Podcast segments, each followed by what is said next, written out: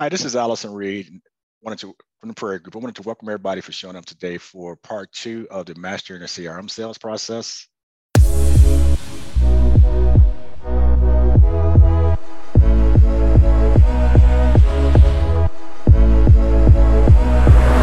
everyone. This is Allison Reed. I'm the founder of the Prairie Group.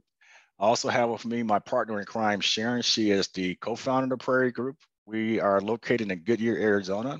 We've been in business since um, October 2018, and we specialize in the art of CRMs. So what we're going to do today is I'm going to start off with a quick recap we just discussed in part one of the series last week for those who didn't make it, and then we're going to talk about this week um, as far as different things to look for when you're looking for a CRM. So with that being said, I'm going to go ahead and share my screen. Just give me one second. We'll go with it from there.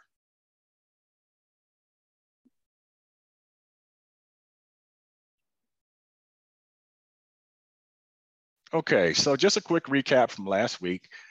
We talked about um, master. So the title of the class is Mastering CRM for Small Business Success. We're going to talk about a comprehensive guide to implementing and also taking a look at CRM market. So that being said, some of the objectives of the class is have a basic concept of functionality of a customer relationship management system, how it can help a small business, look for different types of features and functionality that you want to have to improve your business process, and hopefully you come away with some of the benefits implementing a CRM. So this was a real interesting statistic that we saw when we were out here dealing with this. Um, we got into this market, and, I, and, by the way, my background is I've been in sales since um, 1987. Long time. I mean, I got into sales and technical sales when there was DOS 3, DOS versus Windows 3.0. So I've seen like the entire gamut. And so I've had the good, the bad, and the ugly when it comes down to CRMs, because for those of you who don't know, a CRM is a customer relationship management software. It is a tool used by salespeople in order to manage their business process. But here's really crazy part about this. So in 2022, the market had a $64 billion, right? So what they spent. This year is projected at 71 billion. By 2023, sorry, by 2030, we're projecting this thing to have $157 billion. But here's the interesting statistic behind that.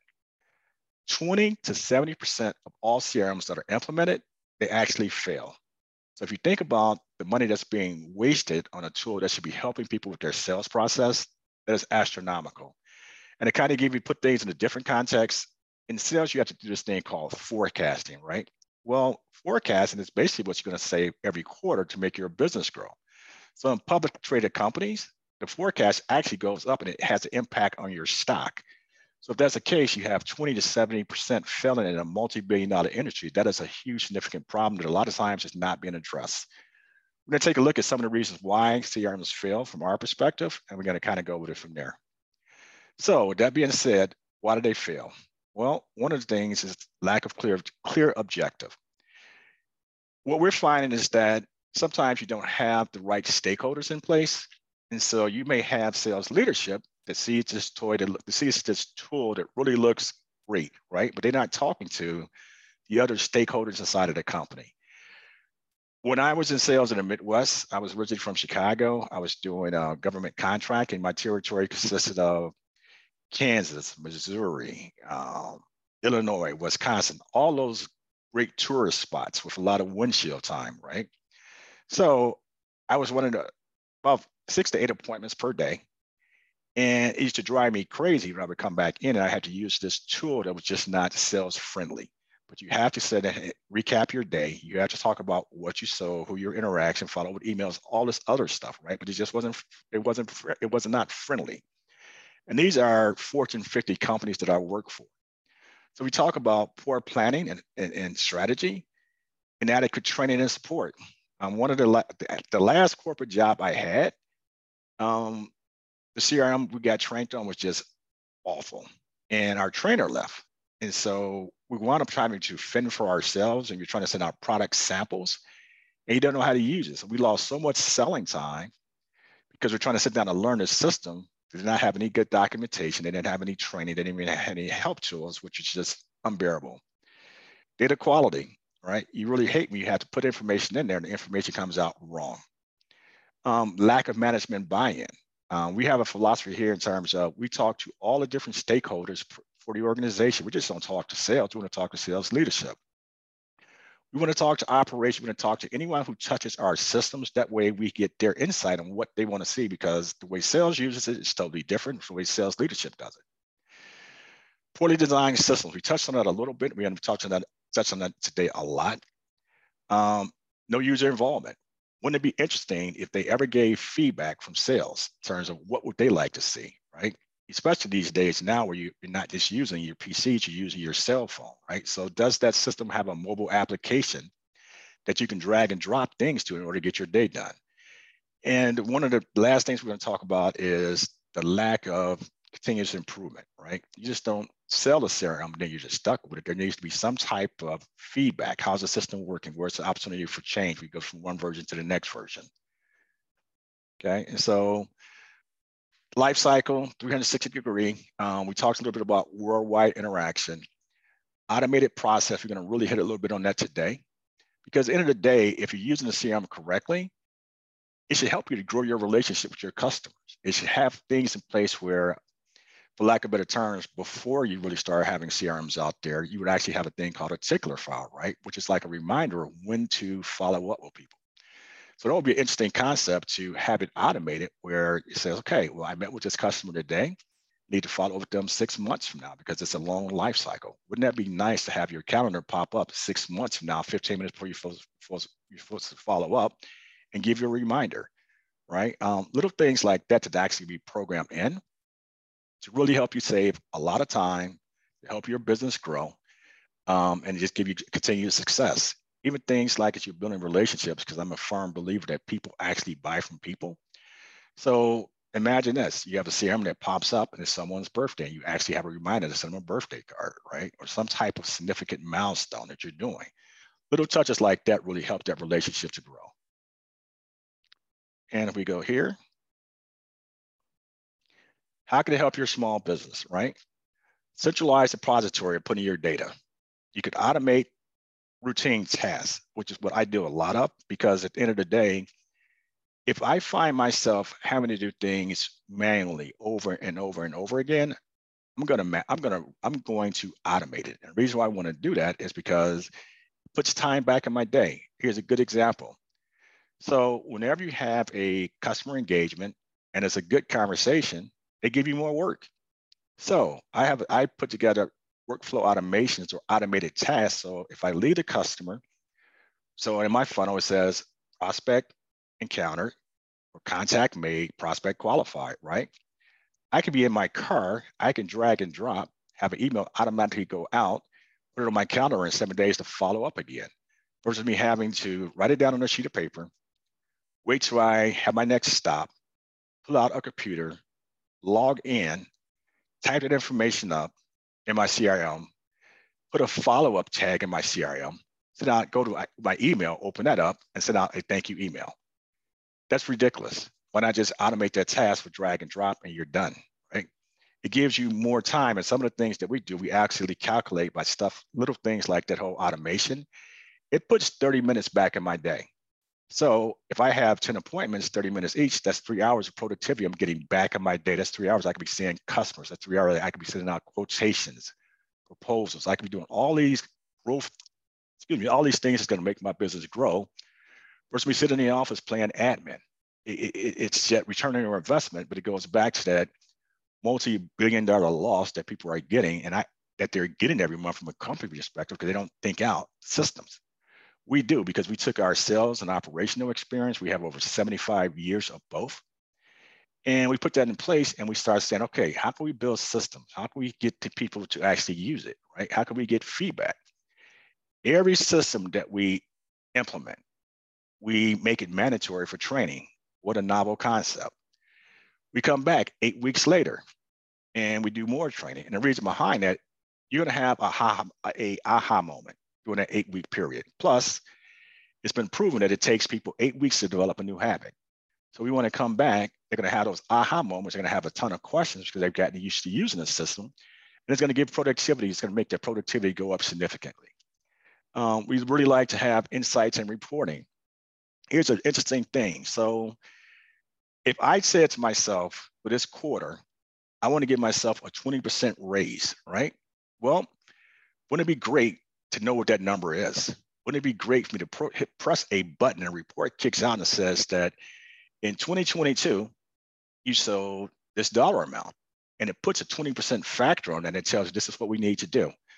At that point, now I could put together a territory definition plan in order to get that 20% because I know what those numbers are. It's, it should not have to be a fire drill every time you need to get numbers. If you set up your systems design, you, if you set up your design up, you have your reporting tied into your products and your forecast, you shouldn't. salespeople should not have to be had their leadership bring them everyone in from territory. Let's sit down and update your forecast. I've had too many of those fire drills. I never appreciated them. They just drove me crazy because you're taking my the entire team production.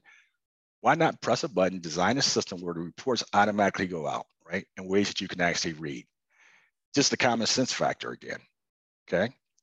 So, and this is all the things too. And, and by the way, things I'm talking about, you don't have to be a Fortune 50 company to do these things. When we started this company in October 2018, uh, it was me, Sharon, and the dog. I mean, it was the three of us. That was the team, right? So what we did, we were able to put together systems and processes in place. We made our CRM and an employee, made them our personal assistant, right? We use the CRM and integrated with other tools. And we're going to be talking about some of those other tools today. So I'll give you a good example. We took our CRM, we tied it into a phone dialing system, we tied it into a quotation system, and we built a turnkey application where I could do click to dial, it's calling my leads.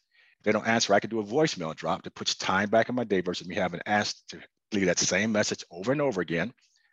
I tied it into a quoting tool where I could have nice proposals that went out the door.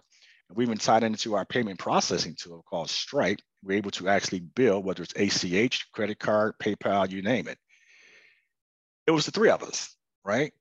But they didn't have to have that appearance. It was just the three of us because we used technology we harnessed it in a way where it just made us look much bigger than what we are. So for all the small businesses that are out there, uh, we were able to do things at a very economical price. We had a case study that was written on us by one of our vendors where we actually put together a process and we made it a lead generation tool that generated three qualified leads per day for less than 20 bucks a day.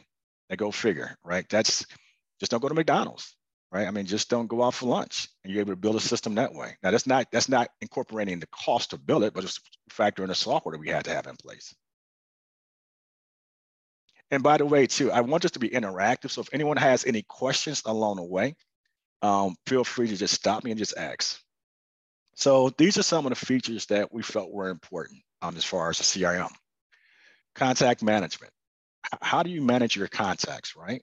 Uh, I know some people, they use Excel, which is great. We use our legal pads, you spill coffee on it, that's great. But how are you managing your contacts today, right? How, how are you able to manage your contacts and do little things like maybe a group email, right? And here's what I mean by that. I segment my contacts by verticals.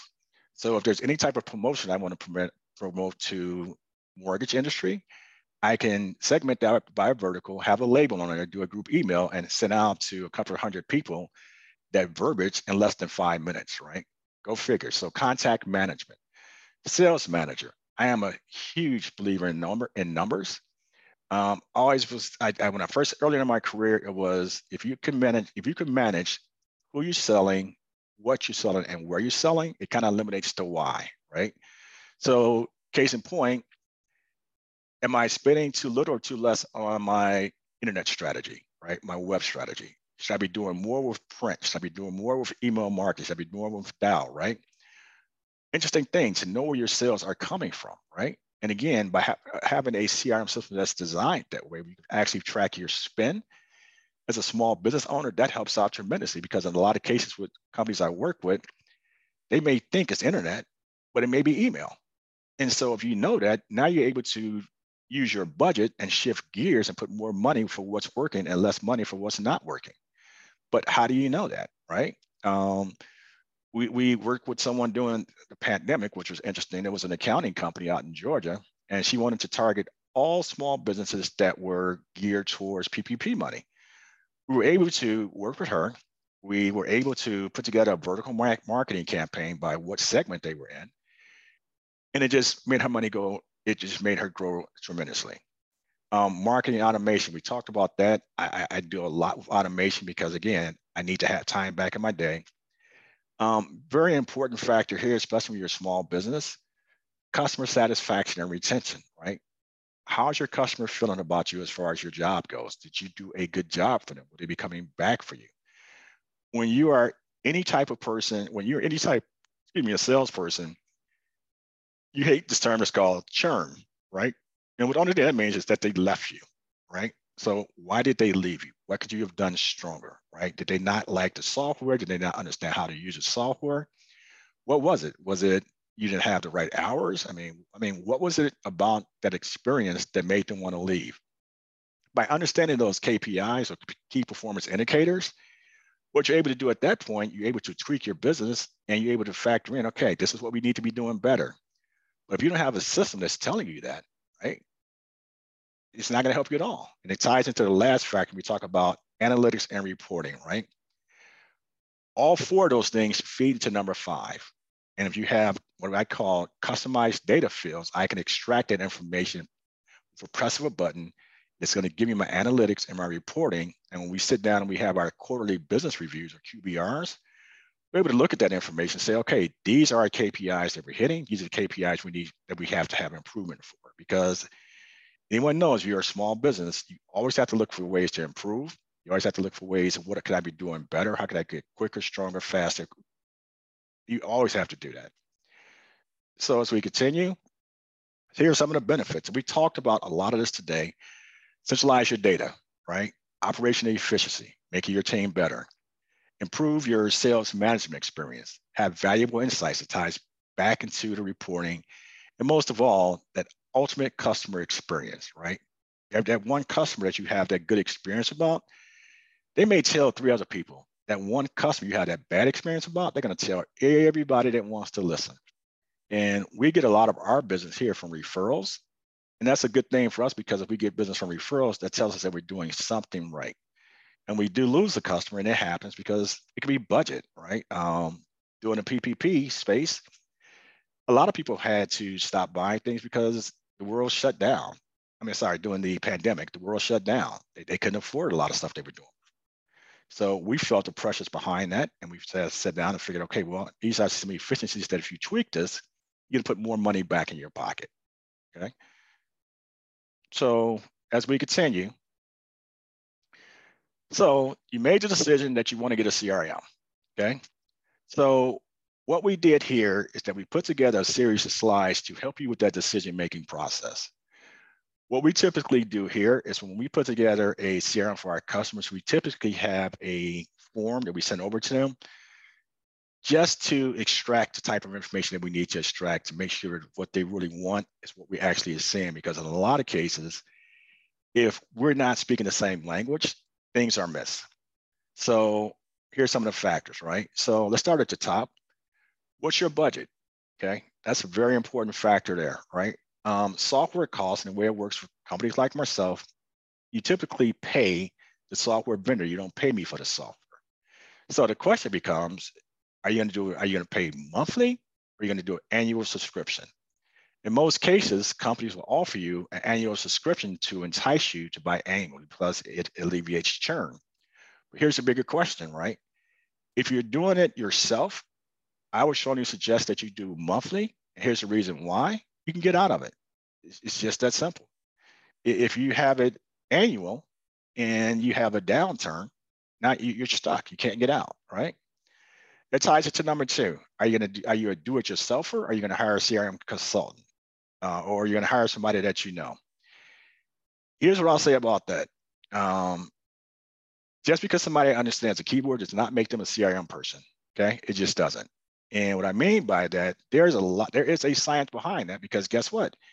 If it wasn't, we talked about that slide earlier, we have these large corporations that are losing billions of dollars annually that would not be a factor for them. So there is a process to that. Uh, we, we had a company recently that we're doing two migrations from Salesforce over to a different platform that we're using. Um, their web guy thought he was a CRM guy, right? And he had them believing it. Well, that's a problem with that now because guess what? Now they're paying us to fix their mess. Because at the end of the day, I don't know web. I don't pretend like I know web. He, he shouldn't pretend like he knows CRM. So take a look at your CRM consultant. Look at their credentials, right? I mean, when you go to the doctor's office, don't you make sure they have a degree? You know, you're not going to go to the doctor's office and, and it's a podiatrist, but you need foot surgery. I mean, you need, you know, surgery. So you're going to make sure that, that person has the right credentials, that they are actually certified. We did a migration with Salesforce. We are not a Salesforce partner. I would not go in there and start a brand new Salesforce engagement because guess what? I am not certified to do that. What that basically means, if I get into a jam, Salesforce is not going to get me out of it. Now, when they moved over to from Salesforce to a different platform, well, yeah, I can fix that because I have a support of the organizations they were moving over to.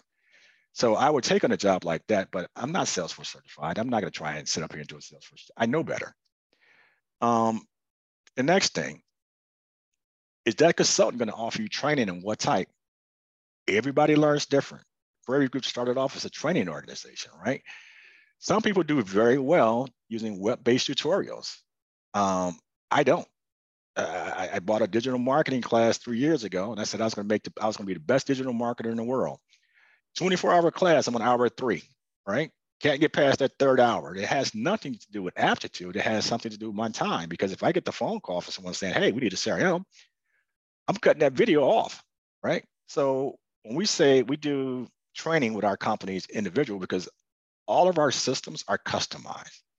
What I mean by that is that we want this system to fit you like a glove on your hand. And so we don't do one size fit all. So shouldn't we train you on that? And should we come back to help you? Another key factor, right? Are they going to offer you a statement of work? And let me explain how we do statement of works. And these are everything I'm giving you now. If you decide to go with another company, these are questions you need to ask them, right? A statement of work is just an agreed upon document on what we're going to do and what you want. There has to be that mutual handshake between the two of those. So we put the SOW, a statement of work, in writing. Okay. We have a meeting, review it, all sign off on it. That way we know what we're supposed to do. You know what we said we're to do. The reason why we do that, we do it to protect not only ourselves, but also you. Because a lot of times we start talking about technology and integration, there's a lot of gray. There's a lot of things for misinterpretation. So by putting together that SOW, we don't have that problem, right? Another big one. Do you have an NDA or non-disclosure agreement? You are empowering your CRM person to have access to all your customer data. Okay. I do not take on a job unless I have an NDA from that company I can sign. Because what it basically does, it protects them against, it protects us and my team taking anything we're not supposed to. It protects them as far as their customer data because at the end of the day, you work hard for your customers. It is my obligation to, to protect you and your customer base. So make sure you have an NDA and an SOW. If you do decide to go with a CRM consultant, um, are there any any maintenance fees? And here's what I mean by that, right? Um, are you just going to have a CRM? Are you going to have them build a system and they're gone? Or are you going to have a biannual checkup for new things that are coming out, right? Any upgrades from the software manufacturer? Here's what I mean by that. Uh, we had a question last week. A lot of the things that we do, we take off the shelf software and we customize it. We're not programmers, okay? So with that being said, there are tons of updates that happen every quarter. So what we do here is that we put together a newsletter that updates you about new features. It's coming down the pike, you know, tips and tricks. That way you can adjust your team accordingly. So we do that. The newsletter is free that we send out because it, it, it avoids customers leaving. It keeps them abreast of what's going on, but it's also a good thing to have. When we start talking about maintenance fees, that basically means when we have to go in there and actually tinkling with your system at that point, we can sit down and we can have that conversation. Now, if if the CRM, if the if the consultant has built your CRM, they know what they're getting. So they built it. So there should be some type of discount structure that's passed along to you. If I got to go in there and I got to fix somebody else's mess, for lack of better terms, then yeah, I'm going to charge you more because I have no idea what I'm walking into. I have no idea how long this is going to take, right? I don't know what happened. In that case, there, I'm going to do a roadmap, which is basically an assessment. And we're going to assess your system. We're going to let you know. We're going to get put together a proposal along for SOW, and we'll go with it from there. But if it's something I built, then yeah, I want to sit down if need be, and we want to go over it twice a year just to make sure everything's fine. Another big one is um, does the maintenance contract have an SLA, service level agreement, right? That is a agreement that says, okay, you call me, I'm going to respond to you in a certain time period, right? The more critical the application is, the faster response needs to be. If I am your CRM person and you have a problem, your system down, it's broke, something's not working right. I'm on vacation for two weeks. I don't think you want to wait for me to get back to you in two weeks, right? So we need to have some type of SLA in order to keep your lights on and the business running because at the end of the day, this system, if done correctly, is going to run your business. Another factor to consider too is storage. So, and here's what I mean by that. It's one of those little gadgets in the subscription plan. So most companies, manu- software manufacturers are going to have different levels or different plans that you can buy. The cheaper the plan, the less you're going to get. It's just that simple. The higher the plan does not necessarily mean the more you're going to get. I'd rather have a company that's paying me as a manufacturer 100 bucks, 100 bucks per head per person. I would have them pay me 18 bucks per head. But guess what? you get what you pay for. So I, I usually try and find out what someone's trying to accomplish. I give them the descriptions of each and every plan, and I, I like to involve myself with the middle of the road plan. The reason why I'm going to do the middle of the road plan because it's not going to be something that's you're going to outgrow. It's going to be something that it's not going to be too much because you can always pay more than pay less. They frown upon that, and it's going to get you where you need to be. So make sure you know the limitations of the plan, one of them storage or records, right? The other one is they may say you only have so many pipelines, which is a different topic. The other one going to say, okay, well, we only have so many pipelines. They may they may say, okay, you only can get so many automations, which we talked about that a little bit earlier. We'll do a deeper dive on that later. So they're going to make it less restrictive because of what they want you to do. They want you to come back and spend more. When we started putting together this company um, in 2018, we looked at which CRM manufacturer do we want to represent? And we looked at one that was free. It's like, okay, well, they're free. That means more money for us. Well, free is not always free because once you got in the realm of actually doing anything with it, free went from free to 450 bucks per user per month. That's not free. And so the case here, if I got 10 users that I started off at free, that's 4,500 bucks I'm asking them to start giving because they got locked into that system. We didn't want to do that. And so we wanted to have systems that were affordable, that didn't limit you as far as with storage capabilities and records and that kind of stuff, and the systems you can actually grow with. Those are some of the benefits. We're going to keep talking about buying for uh, shopping for a CM because this is a very important topic. Okay, who's going to use it and how? Okay, let me kind of like do a deeper dive in that. If I'm in sales, I want something that's going to be sleek, nimble, and let me do my job. Okay. Uh, if that's the case, I want to have that system where I can have a mobile application like I talked about earlier. I can drag and drop, go to my next appointment, and life is good, right? So I don't want something I have to go through four screens or four different places just to input for one customer. That is nuts to me, right? So you want to make it easier for the sales team because end of the day, it increases their production. And guess what? It increases your bottom line as an organization. Sales leadership, they care more about numbers, reporting, right? Forecasts, funnels, all the other stuff that leadership should be doing, activity level. Is my salesperson performing? Are they are they performing? And why not? Are they making the necessary phone calls? Are they making the necessary sales calls? Are they sending out how many emails? Right. That stuff I want to track, and it's and it's not like the whole Big Brother thing. I want to track that as used as a coaching opportunity. Right. Okay. If if we say that in order to be successful here, you need to make 250 phone calls and they're not successful and I turn out that they only make 75 phone calls a week, well, we need to talk about that, right? And it's not a punitive perspective, but more of a culture thing to say, you know what? If you just made those other 150 calls, you know where you will be? You know what your how your paycheck will look, right? So I need to have those KPIs or those metrics in order for me to help my team grow. Operations is going to use it totally different. So we already talked about three different people who are going to use the system very differently, right?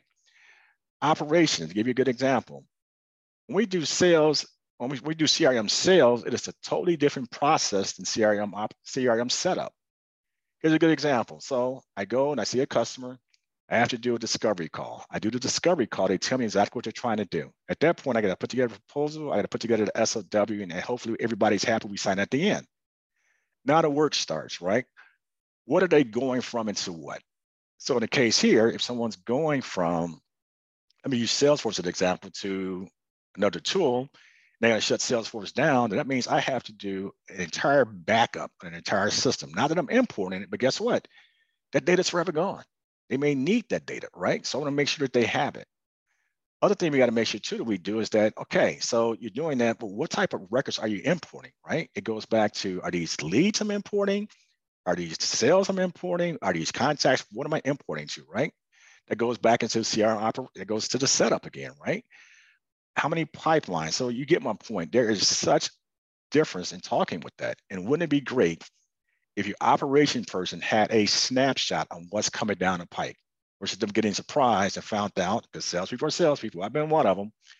We need that deal. It's the end of the month, end of the quarter. So, oh, of course we can do that. Yeah, sure, we can do that. And then you get the order, and guess what? Operations says you, you promised them what?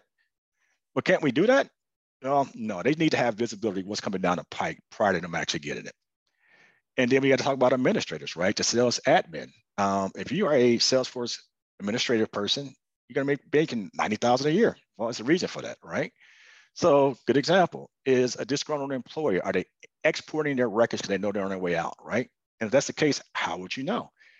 Are you protecting sensitive customer data? What is your security policies, right? Do you have to change your password every so often, right? How, and how often is that? Is there a password scheme? What is how many? When I mean a password scheme, can I say one, two, three, four? That's my password, or do I need to have an alphanumeric password along with different characters in there to make that thing work? You got to have an administrator in place, right? So if you need to change records from one person to the next, right? How would you do that? Salespeople we're gypsies. We come and we go. So I'm here today. I'm going tomorrow. How do you change all their data over from this person to that person to make sure that the person that's coming in has everything that they need from day one, right? How do you do that, right? So those are four different functions that are touching that same product. And it's a disservice for them to have it only geared towards sales, right? Because it's not doing anything for them. And when you know what happens, if nothing's if it does not suit their needs, you will not get user adoption. Don't get user adoption, guess what? They're not going to use it, right? Because this thing sucks. It's, a, it's, it's killing my time. It's not efficient for me. I don't want to use it. So what are you going to do? You're going to stop using it, right? So there you go with that multi-billion dollar not using it because you've made a bad investment. So we have conversations here with all of our stakeholders, right? And we figure out, okay, sales, how are you going to use this? Sales leadership, how do you see it? Operations, how do you want to handle this, right? How are you going to manage your system from an administration administrative perspective, right? Anyone who touches our system, I want to talk to you. And I want to talk to you now so you're not talking to me later. And that's the whole thing we start talking about CMs and which department is going to use it. Let's go ahead and go to the next slide. Now, here's one that's a very interesting statistic that is becoming more prevalent every day. What email features do they have, right? And here's why I'm asking that question. Google this if you want. The average return for every dollar that's spent via email is 36 bucks, okay? So question becomes, all right, do you have an email, do you have an email marketing scheme, right? And if so, how many emails are you gonna send out a month? Your CRM may not be able to handle it if you're talking about a few thousand emails per person per, per month, right? It may not have this. You may need a separate tool, but here's the question. Will that tool that you decided to buy integrate with your CRM? And if it doesn't, do you need any special tools? We're gonna talk about those tools down the road. Because email is a very important strategy for any, any salesperson, right? Can you do group can you do group emails, right? So it goes back to the whole vertical marketing. If I wanted to target all my realtors this month, right? Can I take an email template, do, press a button, do a group email, send it all out at once, right? Can I do that? Does it have that feature? If it doesn't have that feature, do I have to buy that to add it on? Because at that point, free is not free anymore. Can you track an email and how often is it open, right? If I see someone's read my email five, six times, that's a buying signal to me. Because at that point, if they keep reading my email over and over, that's them trying to understand it. So wouldn't it be nice if I had an automation that says, okay, if this person opens my email on the fifth time, go see him or call him, right? Tying that stuff together. This goes back to the next thing, automating your emails, right? Can we have delays there? How can we make those emails work for this thing? How can we use this as a weapon? The next one is huge. You have an opt-out strategy? That basically means I don't want to hear from you anymore. Don't send me no emails or none of that, right? We had hired a company to do email marketing for us, and we did not know any better. And we hired them, and luckily I bought a new email account, right? So it was not Allison at the Prairie Group. It was like marketing at the Prairie Group.net, right? I was so grateful I bought that separate email address. That email did not make it did not make it day one past noon. It didn't because Microsoft and Google got mad at me because we were spamming people. We didn't have an opt-out strategy, right? So, and we didn't warm up the email. What that basically means is this. Brand new email, start off slow, maybe 50 a day, right? You started increasing. So we didn't do that because again, we didn't know any better. So we hired a company. And they got us all in trouble and they killed my email address because they didn't know what they were doing. They were marketing their services as a consultant. They really weren't. So our email got burnt did not help our reputation. These are things you got to have in place. And it only takes you a minute. You have an opt out strategy. It's basically saying unsubscribe. I don't want to hear from you anymore. We're not interested in your product.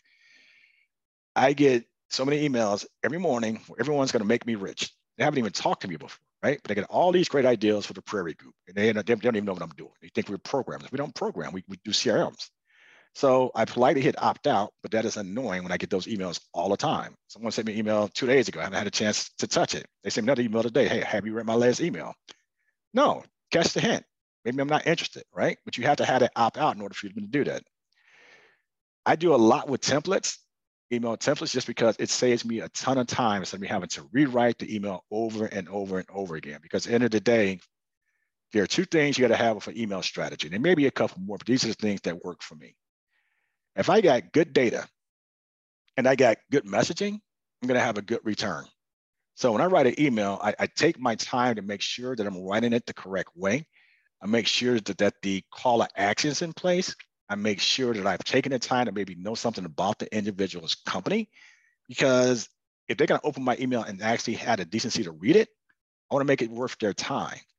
But that's a whole different topic there in itself. We start talking about email strategy. Okay. So as we continue, here's a big one for me. And I'm gonna show you some examples of this a little bit later on. Uh, integrations, right? How does your system talk to other things? It's just that simple. And here's what I mean by that. So the latest rage is Chat GPT, okay? The AI, okay? If you use this tool called Zapier, there are over 5,000 companies that can connect to Chat GPT, and that's gonna continue to grow. There's one company that we sell our CRM, they have over 3,000 integrations, right? I am not that smart. Well, I to know how to all 3,000. These are native, right? So a native integration is just basically means that these things had the ability to talk to each other without you having to do a lot of stuff behind it. Okay, I'm, I'm to use the simple terms. I like native integrations all day long because things had a, the less is more, things don't break. When I started talking about open API, right? OpenAI takes Open API takes some technical expertise because you're telling that system program how to program to connect things together. Right? It's just it's just that simple. So I'll take native versus Open API simply because it's easier, right? It's less room for error, and I don't have to hire somebody on the other side. They have other tools out here called Integromat and also Zapier, right? They have some special things in place, special API. They done some of the pre-running stuff. So at that point, you just worry about different types of tasks that need to happen. So you got to factor in how you integrate with your system. How are you going to do it? Is there any type of maintenance behind it? Do you need to bring it? Eh, you need to bring in separate expertise in place because if you have a single pane of glass, I could be standing my record inside of my CRM and I can make a phone call. I can stand it and it, and it tracks it. If I can stare in my CRM, and I can send a proposal and a proposal's attached to my CRM and to my record, that electronic file cabinet. Less is more because now I'm not jumping from system to system, trying to remember the file name, trying to remember where I put stuff at. I can have everything integrated in a nice, proper way. And these are the kind of tools that we talked about in terms of what's your overall CRM strategy? What are you trying to connect to? What are you trying to get done?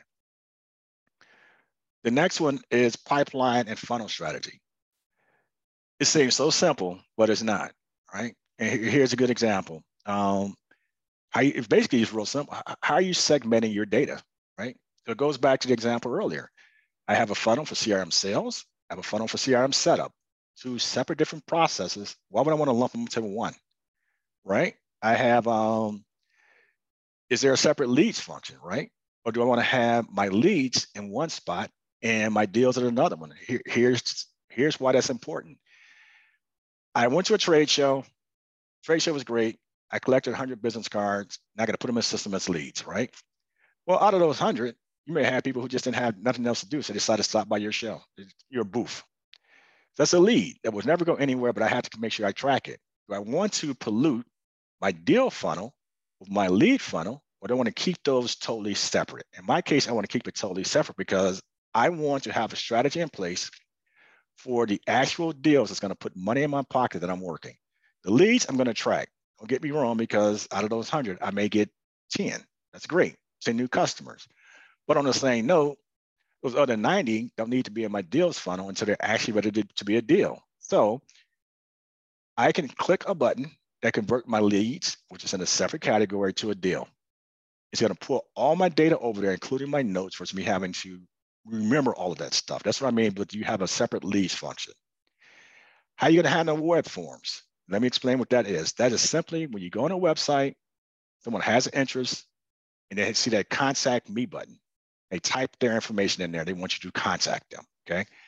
How do you handle that, right? When you want that to be a separate pipeline, so that way you can figure out, okay, the web person, the web person that you're paying monthly, their strategy is actually working, and you can actually see and run a report on how many leads you got from the internet or the web versus how many you got from other places. So I have that separate. Can you create custom data fields? Here's what I mean by that. All right, so any off-the-shelf system is going to give you the minimum, right? And then you got to start building it. So custom data field may be um, social security number, right? It may be birthday, right? So I would have to create a custom data field just for that. Mean, have the information in there. But how am I going to protect it, right? So if I create a custom data field and I have person's name, address, social security number, birthday, if I got the wrong employee, they, they're on a shopping spree without me even knowing it, right? So I need to have a mask in that field just to show the last four of that SSN number. So, but that goes back to the admin, that fourth person. I got to talk to him about what are their security policies, right? Um, and speaking of security policies, when someone enters my system, I know if they're internet, I know when they're internet, I know if they're using a different machine, if they're diff- using a different location. Again, it's not Big Brother watching me, but it's more so me having having information like that readily available. Um, types of reports and dashboards. Here's what I would say when you start taking a look at that. Um, with all the stuff I'm telling you right now, I always tell people let's let's write it out first, right? Let's not change too much of what you're doing because if it's too convoluted, you're not going to do it. So let's talk about KPIs and dashboards. Sales forecast is going to always be important because you know what? You want to know what am I bringing in every month? It's just that simple. Activities and goals, that's going to tie into the sales forecast because am I doing the things that I need to do in order for me to hit my number? Marketing and territory analysis. What markets are strong, which ones are weak, and it gives me opportunity to know why. Okay, because if I know that, then I can make tweaks and I can make changes, right? Product analysis is there a space inside of my CRM that's going to show me my products, what's selling, what's hot, what's not, right? I need to know that stuff because again, I can make adjustments. Quarterly annual results. It goes back to the example. If I wanted to give myself a 20% raise for this quarter, it's great to know what that 20% number is, right? Press of a button. There's this other tool that's free. It's called Google Data Studio that you can attach to over 420 products as of today it helps you to be able to do different types of reports, KPIs, and analysis. And for now, the tool is free. I highly recommend it. Uh, we use it with a lot of RCMs that we put in place right there. Because now you're able to run numbers in different ways, okay? So we talk about the reports and dashboards, workflow automations, okay? We talked a little bit about integrations and that kind of stuff, but let's talk a little bit about workflow automation. So that's just a fancy term for you automating things, okay? And they, they're going to give it a name, right? So here's what I mean by that. Does the company come with automations built in and it gives you the chance to customize it, okay? I saw a customer. I needed to send them a thank you note for their time. I needed to put on my calendar to follow up in about a week ago. based on our conversation we had today. So here's what I would do. I'm going to create an automation that says this. The email template, I'm going to drag from stage that says contact made, prospect qualified, right? So drag and drop. That's all I'm doing from one stage to the next stage. Allison, yes. Can you show them that? We have a lot of interest on, they want to see this something, uh, a demo. So yeah. are you able to? Yes. So here's one that I did, right? All right. So I went to automation, right? I did this. So I said, okay, open this up right here. So my deal is updated. So I'm going from one screen to the next, right? And I say, okay, here's a deal pipeline. I'm gonna say, okay, I need to call them in four days. Okay, so the activity subject is follow-up phone call. So my action is send an email using a template. I have a team email, I have a template that's built into it, and it goes out. So what it basically did there is when I drag from one stage to the next stage, the email automatically goes out. It places on my phone call to call them in four, it places them in my calendar to call them in four days. So what I mean is automation is built in it's real simple. So in this case here, they give you templates, right? On activity follow-up, engage with deals, get in touch with new deals, right? They give you stuff you can actually build because if I want to build my own, I can do it here. I can go to email. I could use a template or I can do my own. If I want to go to campaigns, which is an email marketing tool, activities, so right here, email, ring button automation, right? I can get automation the name and I can start building that automation into place. That's one of the things that we actually do there because it's going to say add new trigger, right? So add new trigger is um, activity. Put that over here. Activity created, updated. So the activity created is deal was updated, send email out. So we go through the triggers in order to make that work. Okay. Did that answer that question? Yeah, I think they want to see more of the tool, more of a software, the tool, uh, how, you know, just a demo, a quick demo, what it looks like. You mentioned pipelines and. Yeah, so we go here, okay? This is a pipeline, right? So if I go here, right, and I click right here, I could do this. So I hit the, I hit the phone number, right? So now it's ringing, okay? So now it's ringing. If I don't answer, I can do this. Voicemail. I can say this. Submit. It just hung up and it just sent them a voicemail drop. So the person didn't answer, they would hang up, do a voicemail drop, and we're good to go. Mm. From there, I could do this. I could say, okay, what was the outcome? I could say they hung up, sent a text message, spoke with live users. So these are all the dispositions I could put in place. It's going to automatically save inside of the system itself. So this is what that would look like. So we go back to, and I got a lot of stuff going right now open. We go back to here. So that's the number I just called. So what it does is this, every email I send is saved. When I just sent an outgoing call, the call was missed. So it puts the disposition in here, okay? I wanted to send a, like here, there's a PowerPoint, the last week presentation, it shows a paperclip, it has it right there. So when I say single pane of glass, I'm able to look one spot and everything is there. This is what you want your CRM to do. When I start talking about statistics, I can take a look right here, okay? It's going to show me my top, top activities. Okay, you have a question, Allison? Yes. Yep. Is the phone integration a different system than Pipedrive? Yes, that's a system I use called Kixie. So when I started talking about integrations, and again, I'm just using Pipedrive as an example because it was up. Here's what I mean by integrations, right? If I go here, I go to Marketplace. These are things you can actually integrate here, okay? So there are a ton of them, right? But if I wanted to find out what phone systems will integrate, let me just go into one of these and I'm gonna pull it up and do a search. This is another one I can integrate, right? Which is a proposal tool.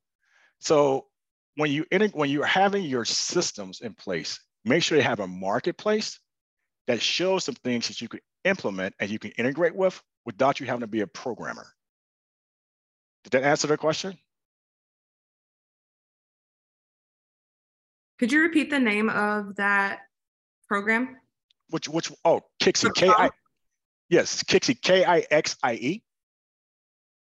There's another one. So there are a few of them on the market right now. Kixie's out there, and price point right. That is starts at 35 bucks. They have another one is uh, another version is at 65 bucks per month. There's also AirCall. They're pretty good. They do integrations. The other one is JustCall. So there are different programs that are out there. It's just really on which one's going to fit your needs, right? And so in my case, we do a lot of phone calls. And so we want to be effective and quick. So we do a lot of stuff with voicemail drop. Only thing voicemail drop is, is a pre-recorded message. So if we make 100 phone calls, you may get 20 that answered. And so then we having to keep saying over and over, hi, this is Alice from the Prairie Group. We're calling you about no. We record it, they don't answer, we do voicemail drop, and we're on to our next thing.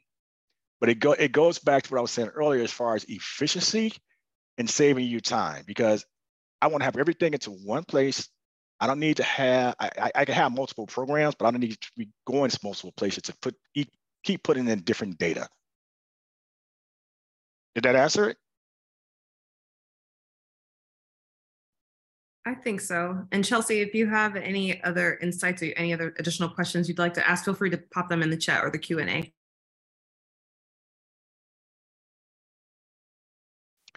Well, I, I would say this, uh, hopefully this has been helpful for everybody. Um, we started this company, we started off as a training organization. We really believe very strongly about educating people in terms of like what makes the most sense when you're a small business, you can really get caught up um, buying a new and latest widget because it looks good, it looks cool, right? And we did a lot of that stuff. We were buying stuff, didn't know how to use it, and it wasn't making sense. And so when we scaled back, not only on buying stuff or using software product, but even on the stuff that we sold, and just learn how to get very proficient in a few different things, it made life a lot easier. Um, and this is where the whole consulting stuff comes in. Oh, here's here's another uh, thing for you. All software companies give free trials. Okay, that basically means you're going to be able to try it before you buy it. I strongly invite, I strongly encourage you to take advantage of that. Um, salespeople are paid on incentive, right? And so if you get a free trial, it's no point you sitting back there trying to do it yourself. We are a Kixie partner that ties into Pipedrive. Whenever someone wants Kixie, I can always put them in touch with the Kixie rep. It is his job to help you. So instead of sitting up here looking at YouTube and videos and trying to figure it out, let them go to work. It's going to save you a lot of time. And plus, there are things that the system just may not be able to do. You know, we, we worked on one application, but they wanted to have a lot of different types of text messaging, and we went through three or four applications and found out this just wasn't for them. It couldn't be done but he was he still be trying to figure this out. And that was like six months ago. Allison, I have a quick question. Yes. For the business owners who are on the call right now, could you suggest maybe a handful or less of CRM tools that you think would be worth them checking out yep. that you've utilized that could be beneficial for them? Yep. Sure. So Pipedrive's a good one. Um, Monday's a good one. Um, those are two that's, that stand out a lot.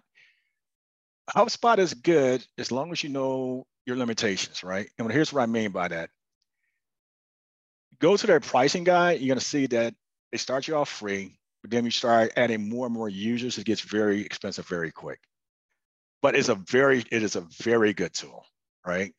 Um, those are three that I know work. Those are three that they're user friendly because end of the day, if you have systems where you have like this enormous learning curve, you're not going to use them. Um, those are those are the top three that stand in my that stand in me that stand in my mind. Um, you got more and more coming out every day. Um, doesn't mean they're good. Here's the other, here's the other advice I would give to you too. What's their support like, right? Um, so if you if you do it on your own, what is their what is that company support like? And when I first started this, I was working with a company. Unbeknownst to me, their support was based in India. Well, guess what? They're asleep right now. And when I'm asleep, they're awake. And so it was a nightmare because me trying to get the support that I needed had me to shift my hours in order for me to be on their time in order to get support I needed.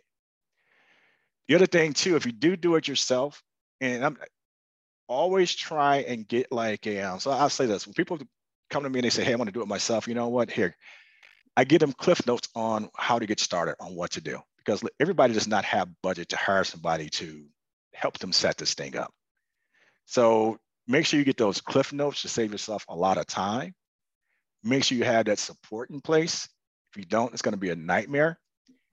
Find out too, when you have support, what type of support, right? Um, is there going to be somebody you're going to be able to chat with? Or is it going to have to be a email conversation, right? Or a chat box? There should always be an opportunity for you to talk to a live agent without you coming out of your pocket because these things break. Mm-hmm.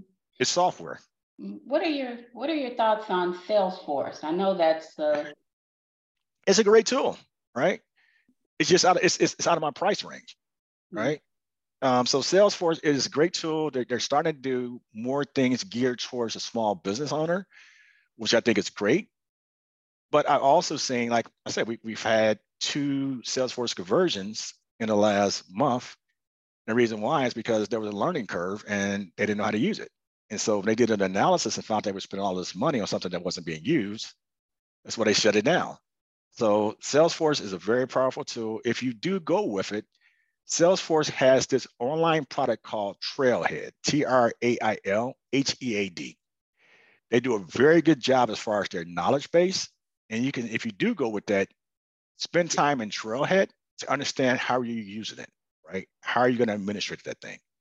And that way you don't have to spend that 100 some odd, 200, 300 bucks an hour getting a consultant because you're a small business owner, you may not have that revenue aside just for that. Mm-hmm. So, to, so to answer that question a little bit differently, the tools I was saying earlier are more geared towards the SMB market, right? Where you don't have to shorter learning curve, less out of cash, less out of pocket expense, right? And something that's customizable. So that's what, so when I mentioned those three, that was the reason behind that. Mm-hmm. Anybody else? Anything else? Any other questions?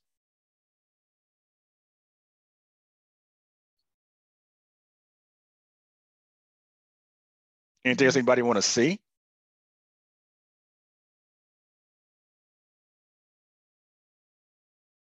While everyone's thinking about it, okay. say, while everyone's thinking about that, I just want to say that if you are in the Goodyear, Avondale, Scottsdale, or Tempe Hub and you would like to dive a little bit deeper into CRMs, you can definitely book a session with Allison through the Technical Assistance Program. I did include my email in the chat if you have any questions about those programs.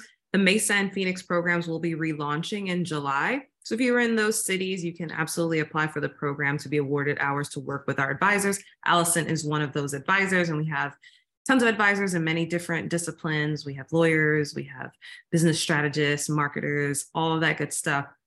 So if you have any questions on that program, please let me know. Um, it doesn't look like we have, oh, we do have one more question in the Q&A from Rachel. She says, I'm looking at using ActiveCampaign software. That's what we use.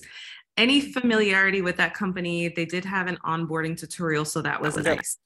Yeah, so ActiveCampaign, um, it is a very good email marketing campaign. They do have some CRM functionalities that are associated with it. So I, I, I look at them as I look at ActiveCampaigns and Constant Contact like in the same category where they do have some CRM, they do have CRM functionalities, but there could be some limitations on the functionalities as far as CRMs. Now, when it comes down to the email, marketing, hands down, they're fantastic. So here, here's what I would say, Rachel. Write down your objectives on what you want the system to do. Then go to their pricing on their web. You're gonna have different price points, and then compare the plans versus what you want to do, right? If it does 80 to 90% of what you want to do and it's, and it's a cost effective solution, then do it. If it doesn't, then keep looking for different options. But no, it, it, it's, it's a great program. Thanks again for coming out today. Hopefully, you learned something as far as this whole entire CRM process.